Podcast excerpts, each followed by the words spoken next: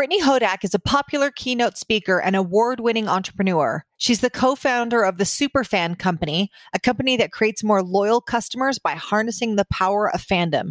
She spearheaded initiatives for Walmart, Katy Perry, Unilever, Amazon, Taylor Swift, Johnson & Johnson, just to name a few. She's spoken to tens of thousands of professionals across the country, is a regular contributor to Forbes, Adweek, and Success, and has published more than 350 articles in outlets including Wall Street Journal, The Washington Post, and Huffington Post. She appeared in ABC's hit show Shark Tank, where she and her co-founder received offers from four sharks.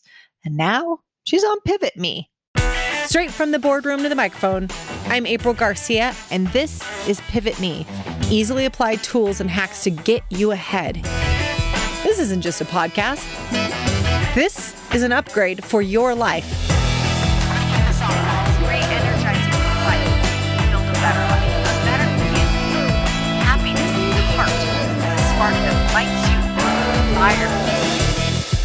Helping good people become even better.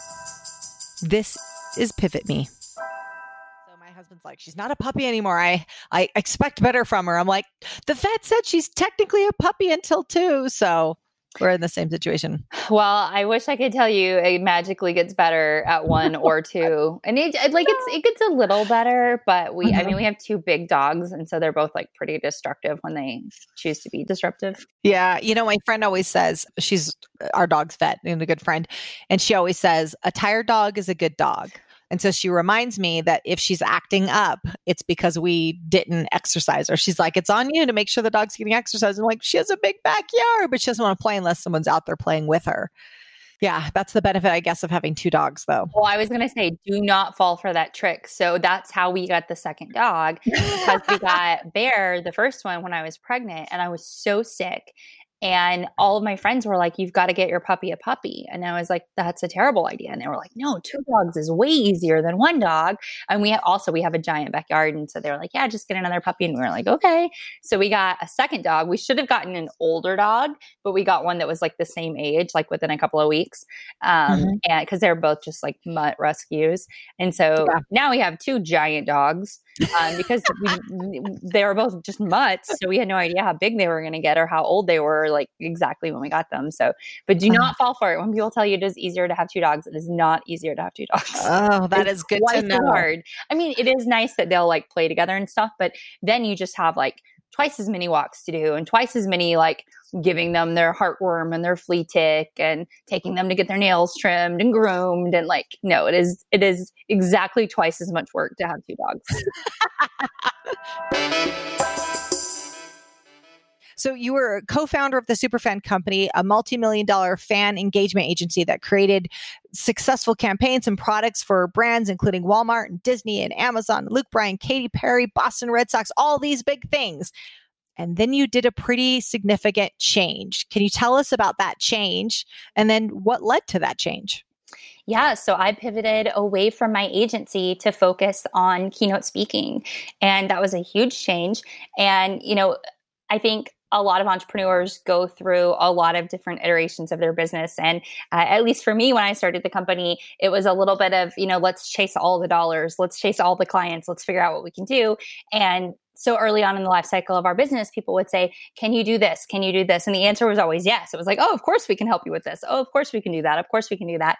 And so that led to a lot of consulting projects. So in addition to the like product based business that we were running, where we were essentially a creative agency, there was a lot of consulting. And that consulting led to more and more speaking, where I was being asked to come appear at some really big events and, and some really great conferences. And I was doing it really as like a biz dev thing. And from that, I started to get more and more requests to do highly paid speaking engagements. And I was like, wow, I, I really, I really like this.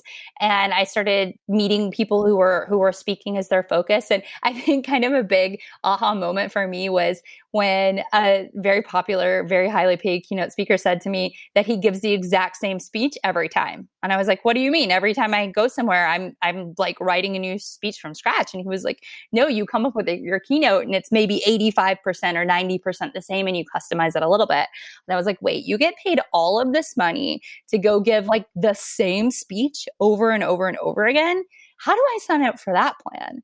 And so it was really just, you know, after I after I'd given a few speeches, looking at the reality of my time, and I felt like I was sort of a professional dabbler. Like I was, you know, trying to run my company. I was trying to do all these consulting projects as part of the company. I was on this constant like new business hamster wheel of trying to bring in new clients and create new opportunities for the agency. And then I was also doing the speaking thing. And when I looked at sort of the the ROI based on by hour and how how I was going to be able to create the most income in the least amount of time away from my young son and my husband, it just became really obvious that speaking was a much better path for me personally than to continue to run a multi person, multi state agency. Yeah, absolutely. Did you have um I mean that it's it's a shift from what you were doing before. I mean, one-on-one consulting or one-to-group consulting um, is a lot different than being up on stage. Did you have formal speaking training? Did you find that you were a naturally gifted speaker? It sounds like kind of pragmatically you decided that keynote speaking was the path for you going forward. But how how was that process? You know, I had never really considered speaking as a career because I never really knew that was something people could do, which is funny because it kind of mirrors the fact that, you know, when I was 26 years old and decided to launch the company, I, would never thought about being an entrepreneur before. I literally Googled how to start a business. Like that was how I started my company.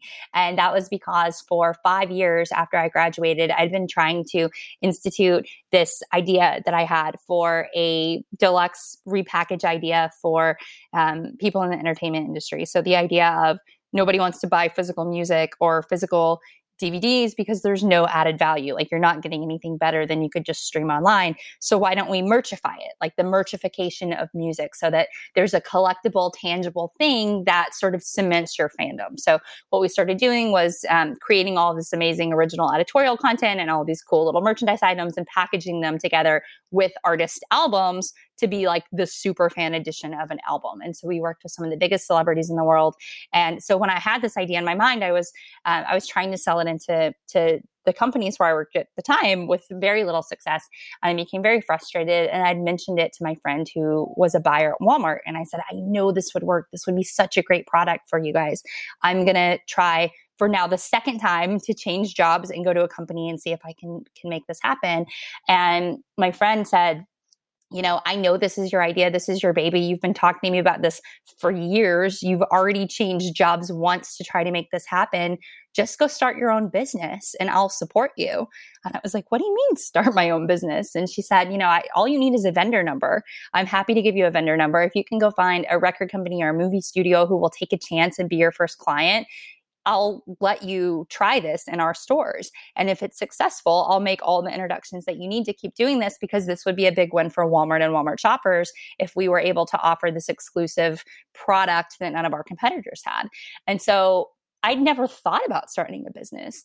And you know, I kind of said, okay, like that's something I'd never even considered before. I just sort of thought, you needed to work at a big company to do big things. And I think one of the best things about the shift in media over the past 10 years is now people are talking about entrepreneurship. People are talking about these crazy stories of people going out on their own and taking chances and starting their own businesses. But even as recently as 10 years ago, like that wasn't a conversation. That wasn't the culture. I literally Googled how to start a business, as I said, and was like, oh, like this doesn't sound so hard. I think I could do this. I had no idea the odds were totally stacked against me. I had no idea how many small businesses failed. And it was just one of those things that, you know, I think ignorance was bliss to, to a certain extent. And, you know, I was a 26 year old without a mortgage and without a family. And I said, okay, like I'll, I'll take a risk. I'll try this. Let me just start and see what happens. And if I fail, I can always go do something else. And I think the jump from entrepreneur to speaker was was very similar like i just sort of never considered a career as a keynote speaker. And after I started getting feedback from a lot of people saying, wow, you're really great at this, and wow, we really love your message, and we think you should do this full time, I started kind of looking into it.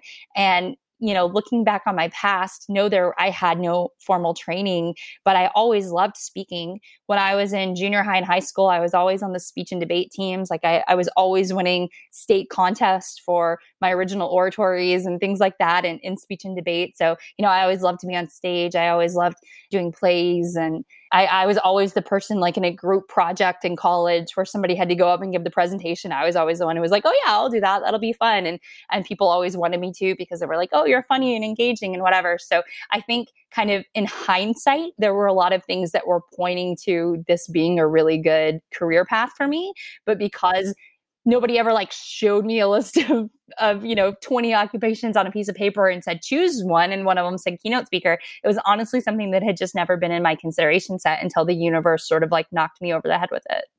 Yeah. Well and it sounds like you had to be open to it too. Like even whether someone's suggesting it as a path or you're sitting there going hmm this makes sense from a logistics standpoint or or the opportunities it's going to present me with or my schedule freedom but you had to be open to it first you know yeah, and I think that's so true of so many things in life. And I'm a big believer in like the right things happening at the right time. And perhaps if I had tried to do this two years earlier or five years earlier, you know, would have been a huge disaster or something. But um, it's I, have been incredibly fortunate. I, I exited my my agency earlier this year, which was certainly a big shift. I mean, it felt in a lot of ways like you know, like a divorce or a death or something like where this thing that's been a huge part of, you know, in my case, it was a huge part of my life for, for a decade. This was something that it was like a baby that I built from the ground up. And, and, you know, I kind of felt like I was abandoning it, but it was one of those things where I had to look at it and say, you know, this is this is the right thing for everyone involved. This is the right decision for me, for my family, for my employees, for the clients of the business. If I'm not able to commit to something 100%, you know, it's like being in a relationship. Like if you fall out of love with the person that you're with, you're not doing anyone a service to stay in that relationship if everyone else could be better after, you know, the hard painful thing of like ripping off the band-aid and, and making the difficult decisions. So that was, you know, towards the end of last year, really looking in the mirror saying like I'm not happy. I'm doing too many things. I'm trying to, you know, I'm trying to do too many different things at the same time and everything is suffering. I've got to figure out what I want my life to look like in a year in 3 years and 5 years and 10 years and figure out the path to get there and if it means making some hard decisions now, that's all going to be worth it when I get to the life that I want to lead. And I think that's something that you know, I've talked to a lot of entrepreneurs over the past year who've sort of said like wow, I'm, I sort of envy the fact that you left your business. Like that's, you know, I've been trying to figure out the best path to exit or the best way to, to, to do something else. And to be able to leave and to be able to have it basically still run itself with um, the employees in place that were doing it was sort of like the even though it sort of sucked in the short term and it felt like I was, you know, like abandoning this baby that I had, I had to take myself out of the equation and say, like, okay, in the long term, this is best for everybody, including me. And in the short term, this is going to work out really well for everyone with the exclusion of me. And like, that's okay. Like, that's, you know, I, I'm willing to like kind of take a hit short term because I know in the long term, this is the right thing to do.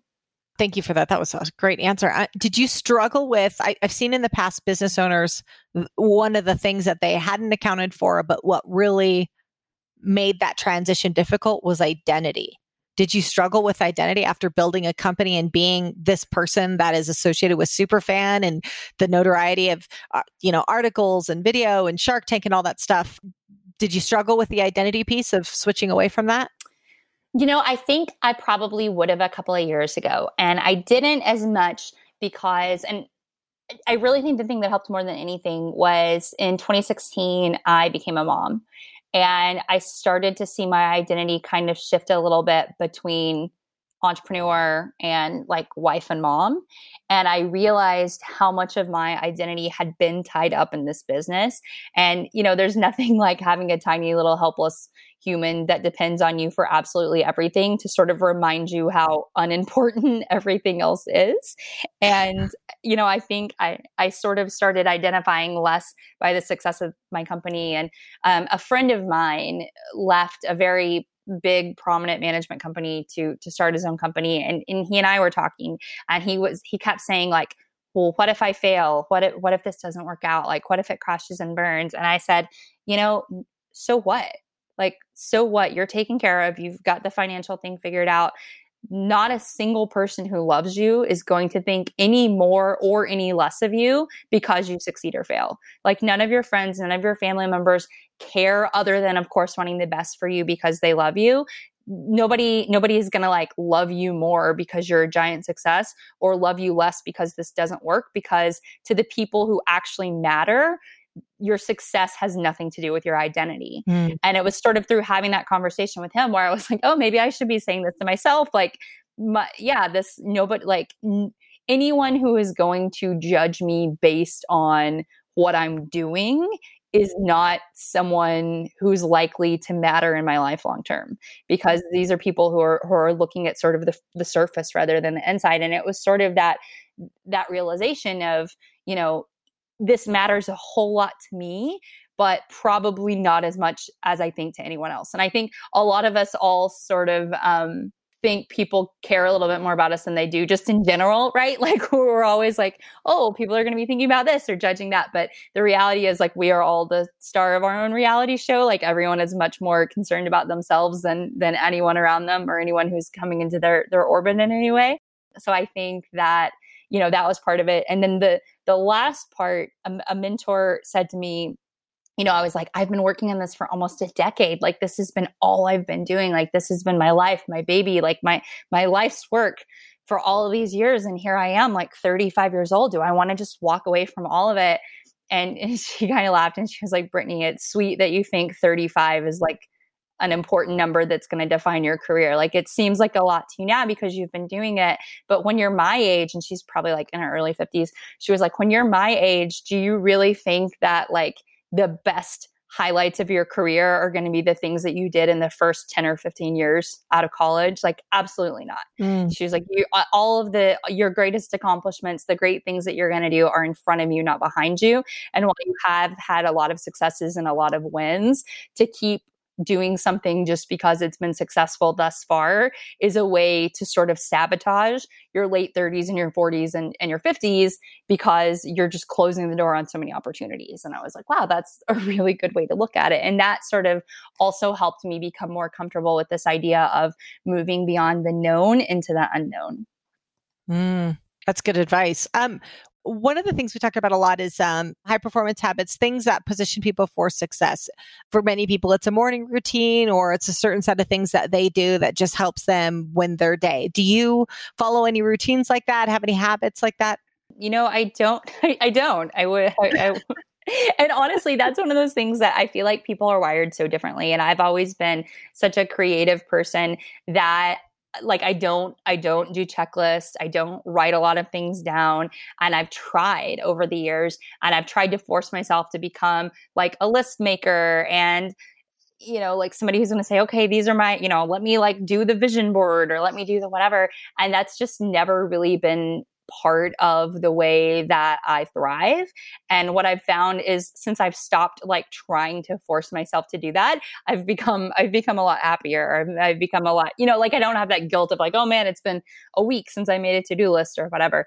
Um, but the one thing that I am a big fan of is every month I set at least one goal for myself for that month and then can check back over the progress of the month because I feel like a lot of times it just feels so overwhelming when you're trying to do 30 things at a time and you've got an endless to do list. So for me to orient myself and say, okay, what's the one big thing I have to do this month and making sure that one big thing gets done. Mm.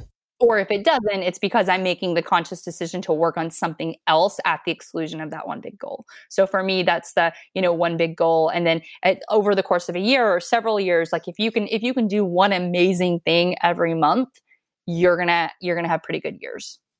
Yeah.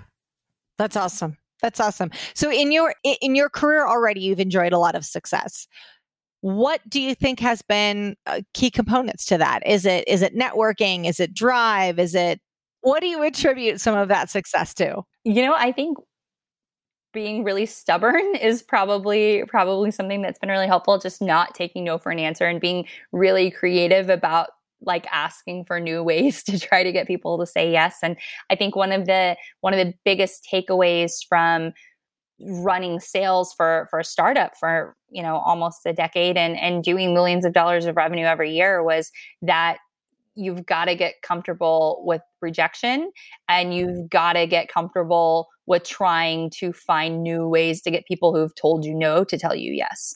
And I think if you can do that, like a lot of times it's sort of just like the most tenacious person wins. You sort of like wear people down as, you know, as, as silly as that sounds. It's, I think a lot of times in business, kind of re- the reality is, you know, the, the most persistent person wins. Yeah. I guess the step before that is that you've got to be really clear on what your goal is. Absolutely. I'm just thinking about that. Yeah. Like have real clarity on the goal so that it's like, all right, whatever roadblock comes in my way, I've got to knock them out of the way.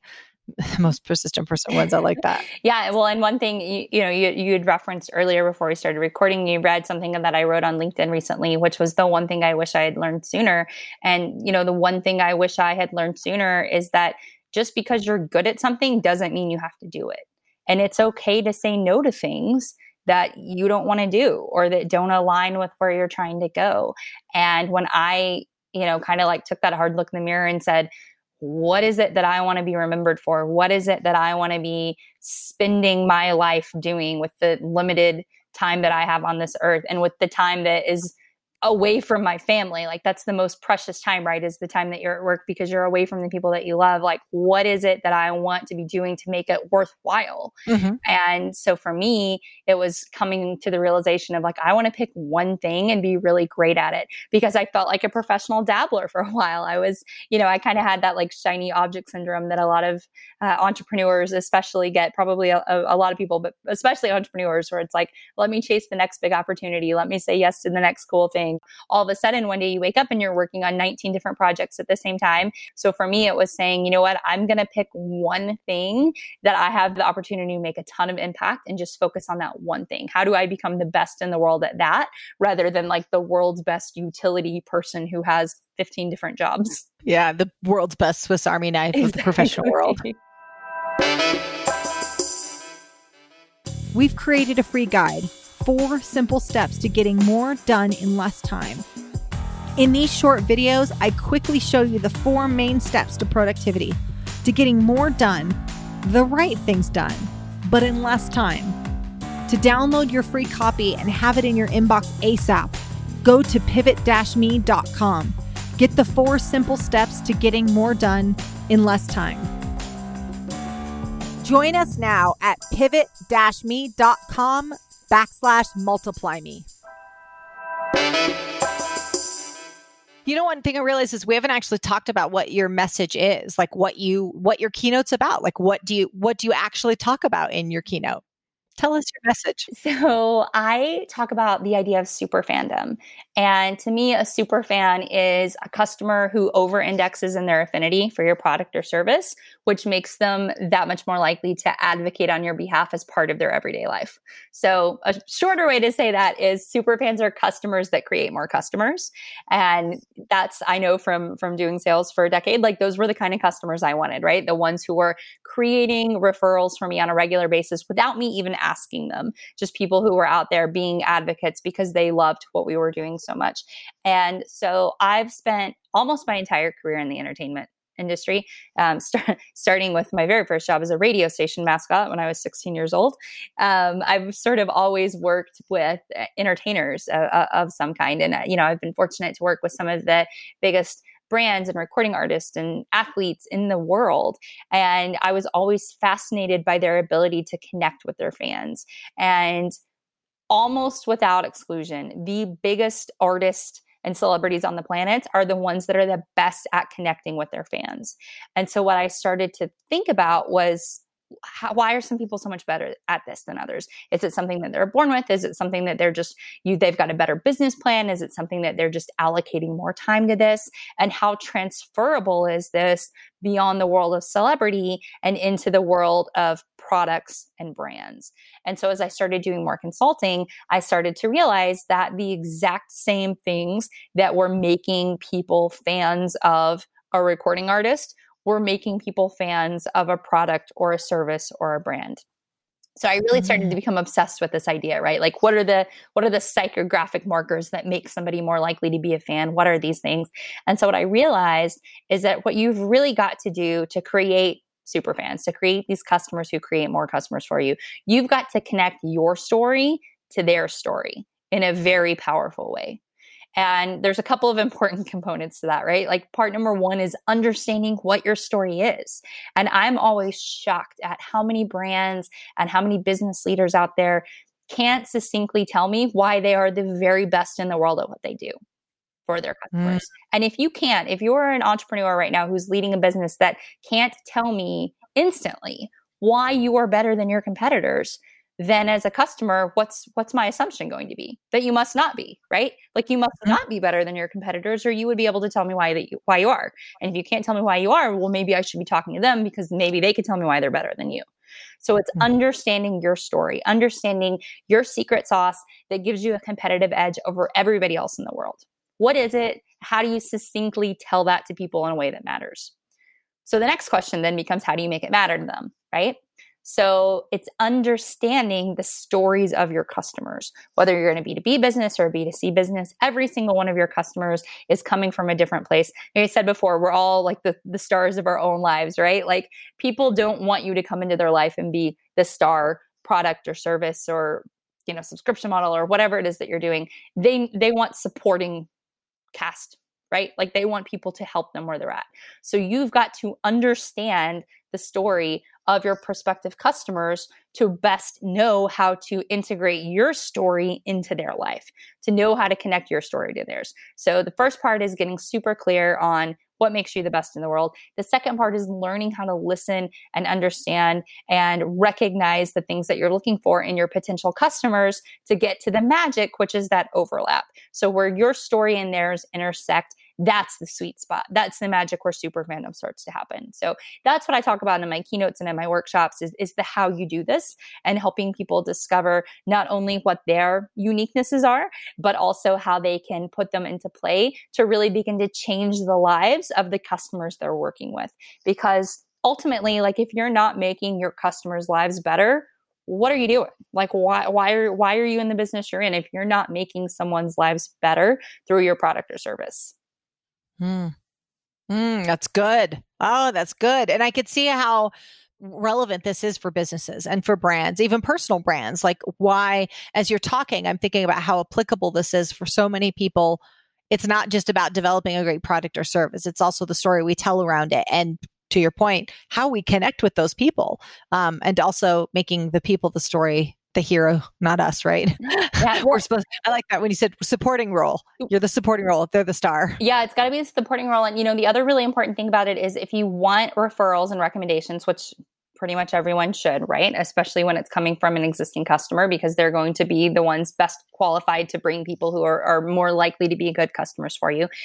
It's very hard for people to refer you to people if they can't clearly articulate what it is that you do and why you're so great because otherwise mm. all they have is their own personal experience which could be great like if somebody's in exactly the same position as them looking for exactly the same thing but more often than not especially in the service businesses world you that you want them to be able to refer people who might have a slightly different need than them so to be able to make sure that you've articulated your story and you've intertwined it with theirs in a way to where they not only have internalized it, but also can externalize it to other people to refer you. Like that's the secret. That's how you're going to start getting those reviews and those referrals is by not only making their lives better, but making sure that they know how to, you know, reciprocate by bringing new people into the fold. Tell us what is next for you, Brittany. So I'm really excited. I'm working on my first book. So um, I've got a free ebook that's available for download on my website that people can check out. But um, my full length book will be hitting shelves hopefully late 2020 or early 2021. And I'm very excited about that. Oh, that is awesome. Where can people find you, Brittany? Uh, people can find me on my website, which is brittanyhodak.com. It's Brittany, B R I T T A N Y, Hodak, H O D A K. And I'm also at Brittany Hodak on all the socials. So if you want to hit me up there, go for it. Okay, this was awesome. This was so fun. Thank you. Have a great day. Thank you so much for dialing in today. And don't forget, make sure to subscribe wherever you get your podcast. And if you love what you hear, give us a five star review. It means the world to us. Hit me up on Instagram at the April Garcia or check us out online at pivot-me.com. This is all made possible with the support of you listeners, the numerous contributors, and our clients. Our music and production is by the amazing Rockwood Audio. Join me next time for more tips on how to hack success. And until then, make it a great day. Thanks, guys. You guys are amazing.